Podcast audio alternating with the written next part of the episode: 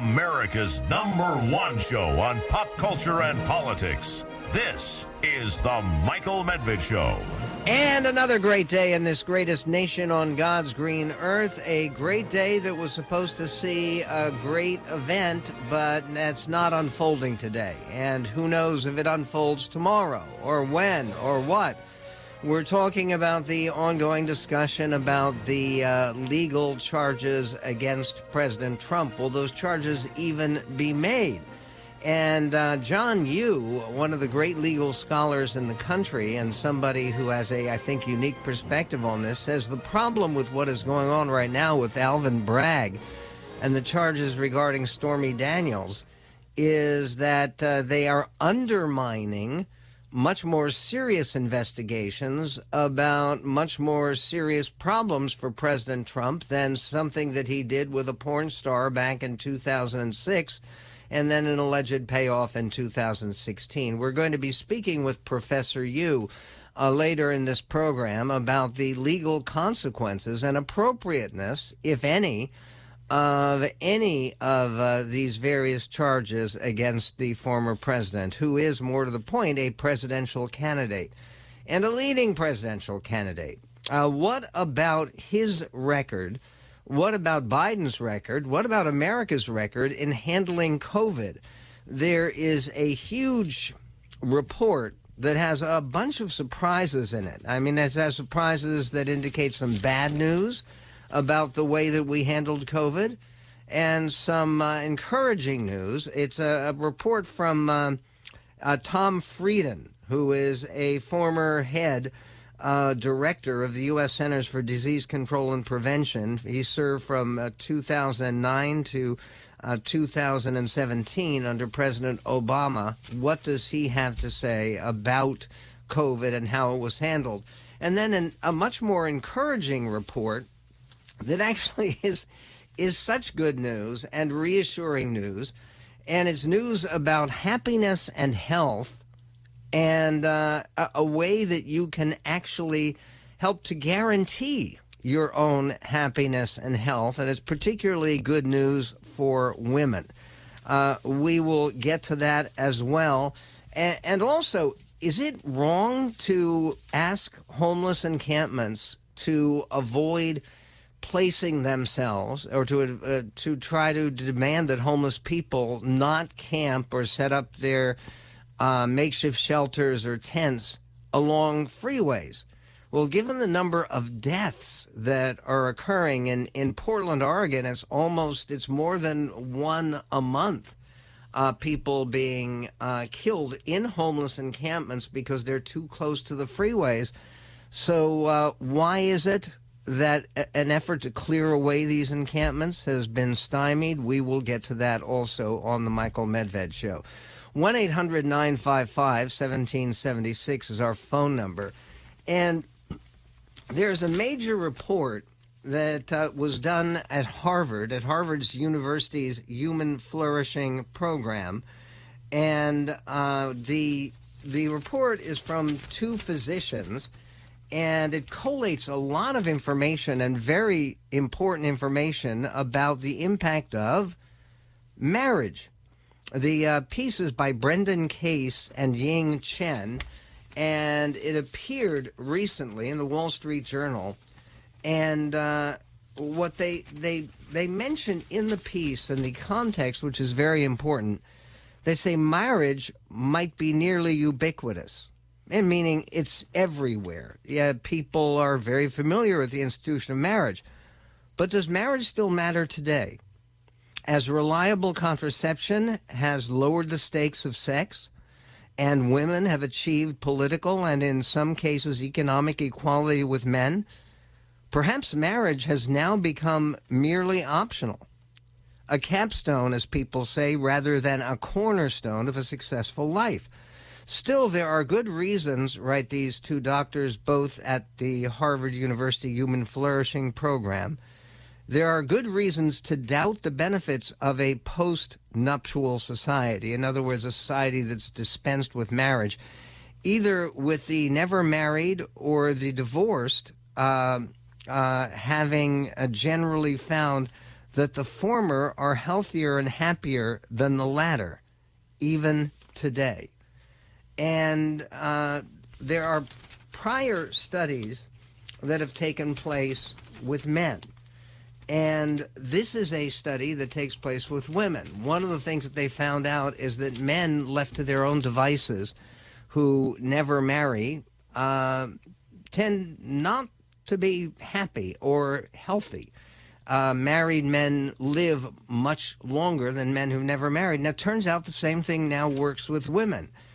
In a new study in the journal Global Epidemiology, we examined 11,830 American nurses, all women who were initially never married, and compared those who got married between 1989 and 1993 with those who remained unmarried.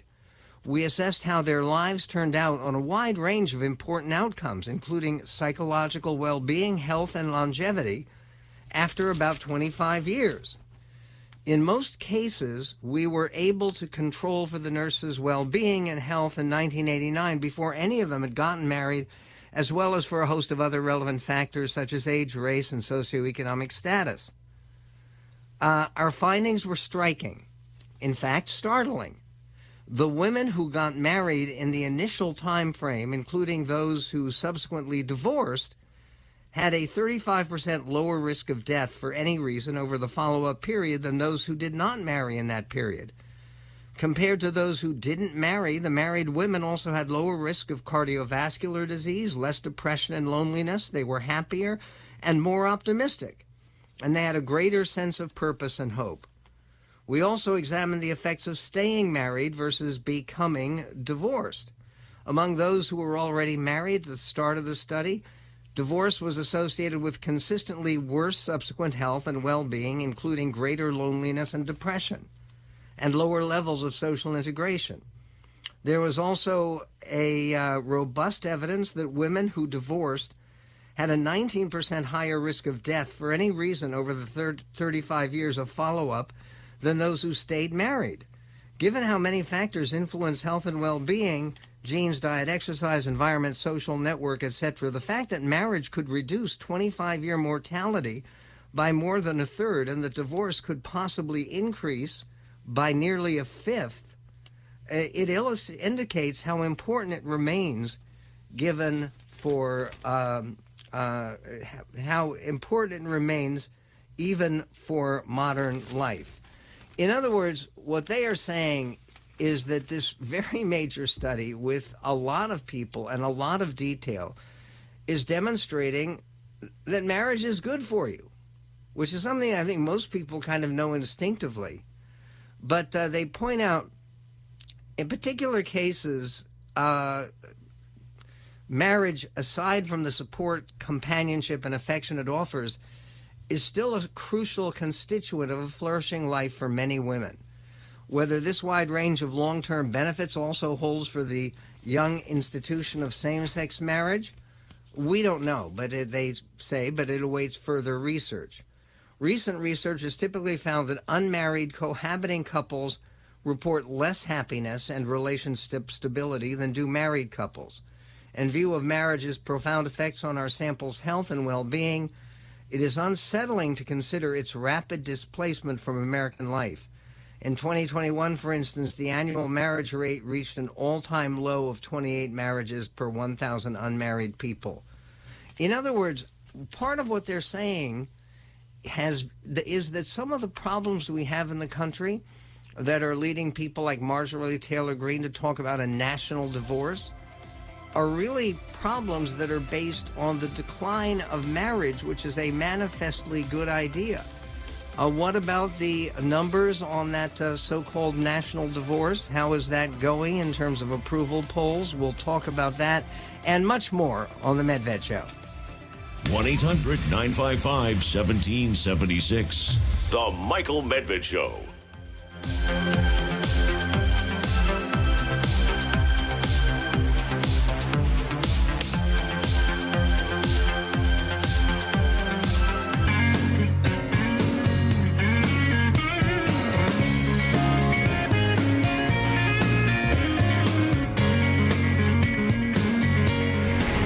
Michael Medved Show. Over at the hotline of the National Journal, don't get your hopes up. If anyone was heading to New York to demonstrate or anything like that because they're expecting an arrest today of former President Trump, ain't going to happen. The National Journal's hotline says, former President Donald Trump will not be arrested today over his hush money payment to porn star Stormy Daniels after claiming last Saturday that he would be. The earliest that Manhattan investigators will indict him is tomorrow. That is reported by NBC. We will be talking, though, about Trump's latest video, which is related to this but does not appear to be a crisis right now. We will see the direction that it goes. We'll also be speaking with John Yoo, law professor at the University of California at Berkeley, about why it is he believes that this current case actually undermines more serious charges against Trump and may end up helping the former president in that regard.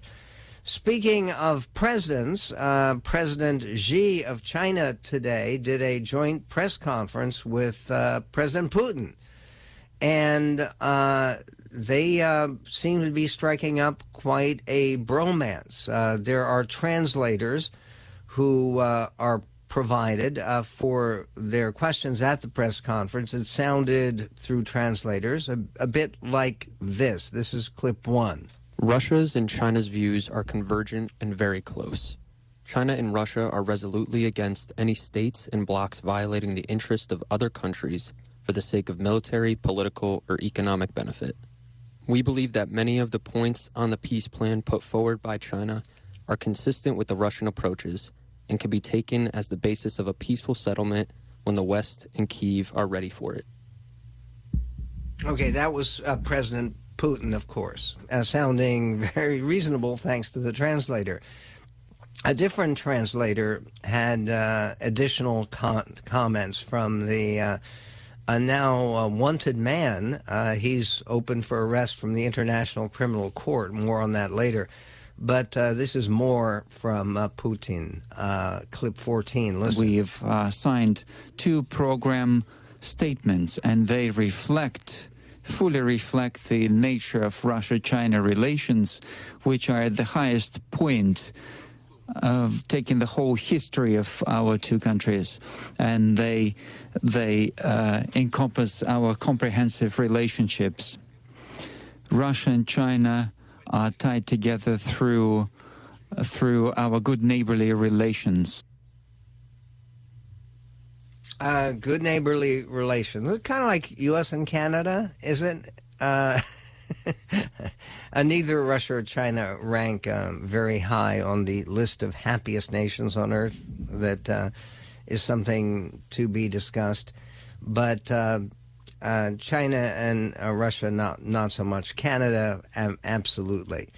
The chief prosecutor for the International Criminal Court, whose name is Karim Khan, spoke with Christian Amanpour about the arrest warrant that court had put out for President Putin. It's not about to be enforced. He is not going to be arrested before President Trump. That won't happen. But this is clip 13. Of course, at this stage now, warrants been issued. Everybody is presumed innocent. It's absolutely right. But people who say they're innocent normally go before judges and explain their case. And nobody has contacted me. I've reached out to the Russian Federation. There's a wall of silence. I've reached out to the Ukrainians. There's very good cooperation. And I think I will keep on knocking on the door of the Russian Federation. But it's for them not to speak platitudes or invective, but to put forward the evidence that they say establishes legality. Choices have consequences, and one can't, by dint of an official position or the power of a bullet or the power of a gun, commit crimes with impunity. One needs to be disciplined and comply with the laws and customs of war that have been emphasized since Nuremberg and the Balkans and Rwanda. And we need to show this is not just a paper exercise. And I think this is where people need to reflect for a moment and see what happened to Milosevic, Karadžić, Mladić, Charles Taylor, Hissène Habré, the list goes on. He's talking about other people who were prosecuted by the International Criminal Court. The question here would be, given the level of civilian death, the number of rapes, the number of tortures, the number of murders that have taken place at places like Bucha in Ukraine, if you're not going to do something about Putin, doesn't that show that there is no standard of international justice that for smaller countries like Samuel Taylor in Liberia, that you'll go after somebody like that, but not someone who controls nuclear weapons? John Bolton is no fan of the International Criminal Court. He's in Britain. He was speaking to Sky News in Britain about that following the warrant that had been issued for the arrest of President Putin last week. This is the former UN ambassador, possible presidential candidate, John Bolton. Clip 15. I believe and have for many years the International Criminal Court is fundamentally illegitimate. It's not something the United States should cooperate with. Why? This is not in any way to excuse Putin's conduct of the war, but there are jurisdictions that can try him, Ukraine in particular, and ultimately a free Russia to try him. The International Criminal Court is illegitimate because it is an exercise of governmental power in a vacuum, without any constitutional framework to restrain it. And it's a very dangerous institution. And I think the conduct of the International Criminal Court is potentially threatening, at this point, to a diplomatic solution in Ukraine. If you want negotiations to take place, do you think an arrest warrant for Vladimir Putin makes it more likely or less likely he will negotiate? This free electron out there, divorced from political control, and I mean that in the constitutional sense, I think is more of a menace. Okay, the idea that there could be serious negotiations if China wanted to greatly enhance its own status. Obviously, they have a great share in helping Vladimir Putin win. There's a powerful column today with the headline, "China Wins If Russia Conquers Ukraine." This is no territorial dispute. Vital U.S. interests are at stake is the pull quote. The column is by Nikki Haley, who, like John Bolton, was our ambassador to the UN, and she makes a number of positive and I think powerful points. It is one of those situations where I think with some of the problems for that have recently been afflicting the campaign and the hopes of Ron DeSantis, there is a more serious energy behind the Haley campaign. We will get to that and the national divorce topic and more coming up on The Medved Show. 1-800-955-1776. The Michael Medved Show.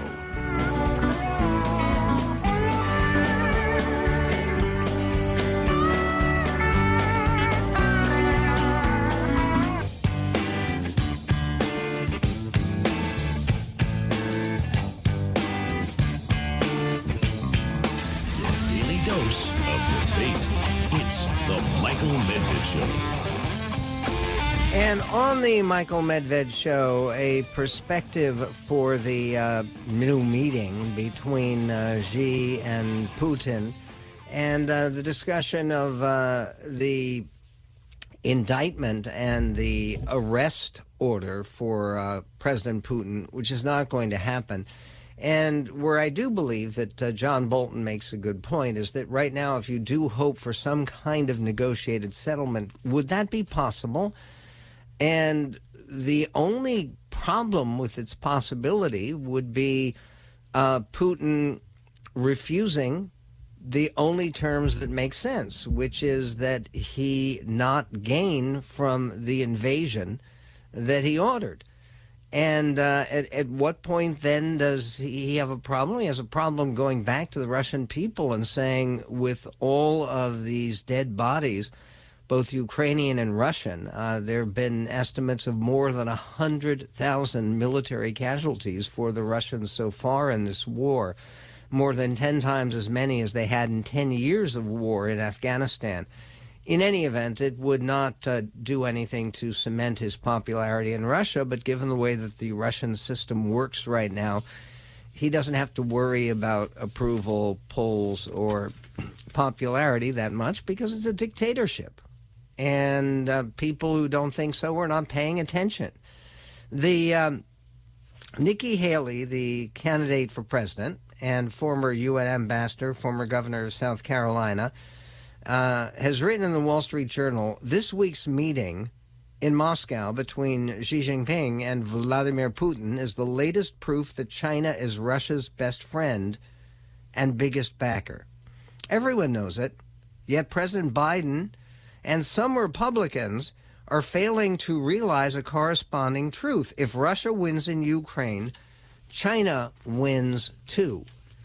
And what she's dealing with is the argument that you hear, unfortunately, from too many Republicans is that, well, we really should care more about China than Russia. Well, the point being that she makes is that if you really care about China and you want to reduce the menace of China to the United States and to Taiwan and to world peace, then Russia can't be allowed to win this war because that would be a huge boost to China and China's ambitions. Beijing has set its sights on overtaking the U.S. militarily, economically, and culturally. Mr. Xi is in Moscow because supporting Mr. Putin advances his dark vision. He wants Russia to conquer Ukraine, so it's easier for China to invade Taiwan. He wants Russia to threaten the rest of Europe because it draws America's attention away from Asia. She writes clearly, don't you think? And makes the case. Mr. Biden's hemming and hawing, writes Nikki Haley, is consistent with his history on national security. More surprising is the weakness from some on the right. They say the U.S. shouldn't care about Ukraine because this war isn't our fight. Some call it a mere territorial dispute. Who did that? Well, one of her opponents for the presidency, Ron DeSantis. They say we should ignore Ukraine so we can focus on China. This has it backward, writes Nikki Haley. China loses if Ukraine wins. Nobody knows this better than Mr. Xi. He wants America to shift attention from Ukraine in the short run because it would give Russia and China an edge in the long run in Europe, Asia, and worldwide. Yet the U.S. can stifle China's ambitions now by helping Ukraine. And we can do it without sending a blank check or risking American troops. And again, it's one of those heroic moments that deserves more attention than it's received, is the tiny country of Slovakia.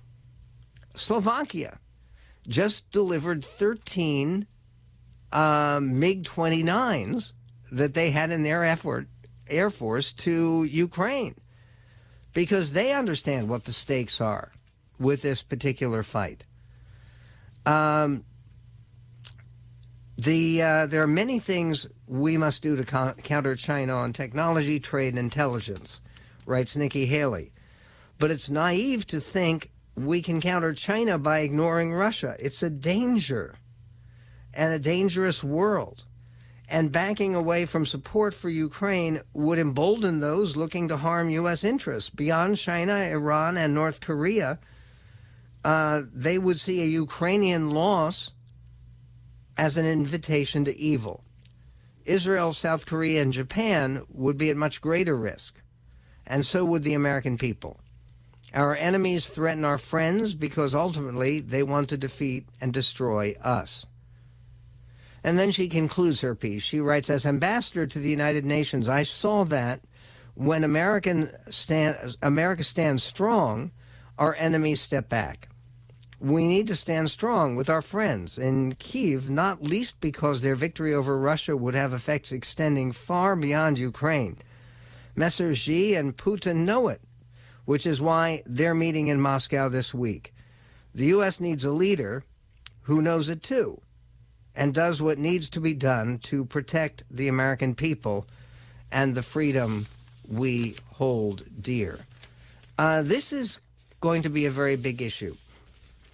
And it's going to be, I think, a defining issue in terms of who is the Republican nominee. I find it very hard to believe that the Republican Party, the party of Ronald Reagan, is actually going to go for a candidate who wants to basically abandon Ukraine because we don't consider it a vital interest. The president who defined the evil empire, who said, Mr. Gorbachev, tear down this wall, Mr. Putin, stop the needless bloodshed. That's the message, it seems to me, for 2024. And actually should be a message transmitted before the beginning of the new year, of the election year. Speaking of which, 66 million Americans reportedly want a national divorce. There is a new poll that shows a growing number back Marjorie Taylor Greene's call for a split between blue and red states. Congresswoman Green says the U.S. needs a national divorce between the red and the blue. The shocking poll shows that 1/5 of Americans agree with this idea. And then they say here, this is from the Daily Mail, secessionist movements are alive and well in Texas and Eastern Oregon. That's misleading, because Texas doesn't want to, and the secessionist movement in Oregon doesn't want to leave the United States. They just want to shift control of a couple of counties in Eastern Oregon to Idaho. And in other words, it would change not the borders of the United States. It wouldn't even add an extra state or subtract a state from the United States. It would take some pieces of Oregon that have much more in common with Idaho, particularly in terms of their conservative approach to culture and to politics. And we've had the people on from the Greater Idaho Movement, which is a serious movement where votes in, I think it's already 16 of these counties. It's a bunch of counties lightly populated in Eastern Oregon that want to shift from counties in Eastern Oregon to becoming counties in Western and Southern Idaho. So any chance that this will happen? That's not unthinkable and wouldn't damage the United States at all. But the idea of red states separating from blue states, the idea of states separating from one another, I think you could say that there have been terrible ideas in American history. Can anyone think of an idea that has worked out worse than secession? Daniel Webster said it very well, the Union forever, liberty and union, now and forever, one and inseparable. Coming up, there's a story, one that is being discussed on NBC and elsewhere, that though we know a president has never been indicted before, not a current president or an ex-president.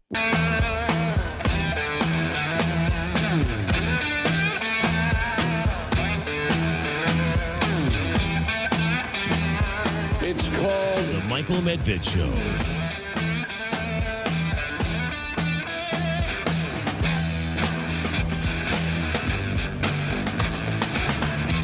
One of the questions that has been raised and is it true that even though no president has ever before been indicted, no president or former president, and indictments look likely for President Trump, certainly not today, but maybe tomorrow, and maybe further indictments in Georgia and further indictments, we will still see.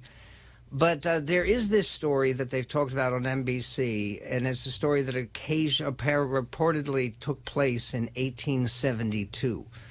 And that was when U.S. Grant was finishing his first term, and President Grant, who of course had been the great hero of the Civil War, the victorious general for the North, U.S. Grant was apparently stopped by a police officer in Washington and arrested for speeding in his carriage. And this is not widely accepted.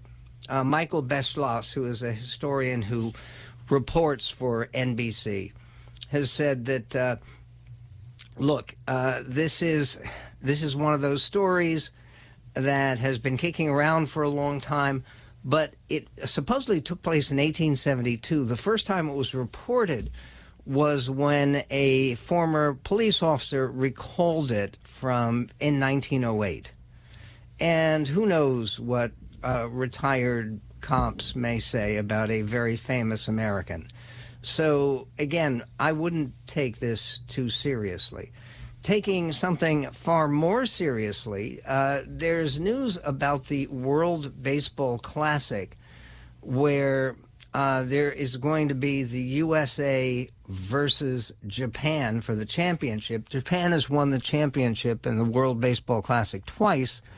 USA won last time 4 years ago. And people are saying that this game between the United States and Japan could be the most watched baseball game of all time. Japan versus Korea got 55 million in Japan watching. Japan versus Italy got 62.5 million. And that compares to last year's World Series, which averaged 12 million viewers. So you're talking about a lot more people watching this game, particularly in Japan, and part of it is because of the Japanese Superman, Shohei Ohtani, of the Los Angeles Angels, who is actually leading the Japanese team, whereas another member of the Angels team, Mike Trout, is leading the U.S. team, which is also comprised of superstars who have done phenomenally well, particularly Trey Turner. In any event, the last night, Japan beat Mexico to get into the final game.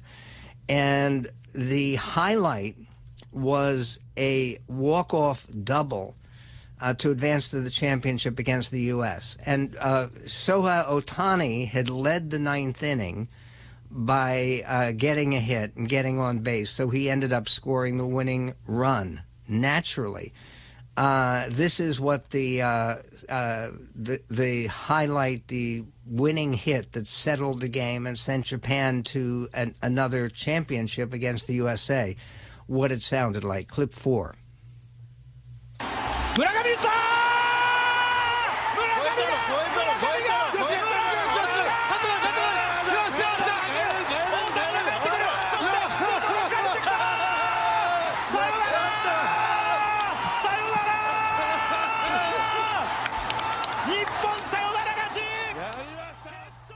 Okay, look, it's great for baseball, and the game between Japan and the USA, which of course you've got to root for the USA to win. However, to admire our friends and allies from Japan is also very understandable and seems to me very wholesome. Speaking of wholesome, the happiest place on earth. No, it's not supposed to be Disneyland, and that has nothing to do with Ron DeSantis and his arguments about Disneyland and with the Disney Corporation. It's according to new UN rankings. This is the way that those rankings played out. Listen, clip 8. If you're looking to put a smile on your face, maybe head over to Finland. For the 6th year in a row, Finland was the world's happiest country, according to World Happiness Report rankings. In life expectancy, social support systems, and overall freedoms, Finland topped other countries. Other top nations included Denmark, Iceland, Sweden, and Norway. The U.S. came in at number 15. Okay, not bad. What was sort of a surprise here, especially given some of the problems and publicity difficulties, is Israel ranking as high as it did. Israel had been number 12 in the world in terms of the World Happiness Index and had moved up to number 4. So not everything is a disaster that can be blamed upon the new government, the return to power of Benjamin Netanyahu. And speaking of returning to power, President Biden had a first in the last 24 hours. He vetoed his first bill. This was a bipartisan measure. It was actually a measure that would have prevented various corporations that were giving financial advice from confusing or using standards of wokeness, standards of inclusion and diversity and general liberal values from being used. This bill that blocked that kind of account was vetoed by President Biden. And here is the video that the president released to his social media accounts about the veto and why he did it. Listen, clip 5. I just signed this veto because the legislation passed by the Congress would put at risk the retirement savings of individuals across the country. They couldn't take into consideration investments that wouldn't be impacted by climate, impacted by overpaying executives, and that's why I decided to veto it. It makes sense to veto it. Okay, well, again, there's little chance that the veto will be overridden, it seems to me. There's also a question about white fragility, which we will cover next hour. Robin DiAngelo, who is the author of that concept of white fragility and the author of the best-selling book by that title, she says people of color need to get away from white people. Really? People of color need to get away from white people and have some community with each other? Didn't Scott Adams, the cartoonist who was behind Dilbert, get into a world of trouble and a world of hate because he said something very similar that had major consequences for him? Saying that white people should get away from people of color. Does this really only work in one direction? There's also the latest video released today, not on the occasion of any kind of indictment or arrest, but a video concerning all of that from President Trump. We will play that for you, and you'll hear what he has to say. And what about the testimony of the last-minute witness in this Stormy Daniels alleged hush money case, a witness who used to be an advisor, a legal advisor, to Michael Cohen, who was the star witness against Trump? But was his testimony undermined effectively by that other star witness? And then there are facts and fictions about what happened with the COVID pandemic. We will take a look at them and those areas where actually Americans did better and we responded more successfully than a lot of people realized to a deadly pandemic that nonetheless claimed a million U.S. lives. We will get to that and to more. John Yoo on the legal future of President Trump. That and more in this greatest nation on God's green earth. For special discounts on history shows, check out MedvedHistoryStore.com.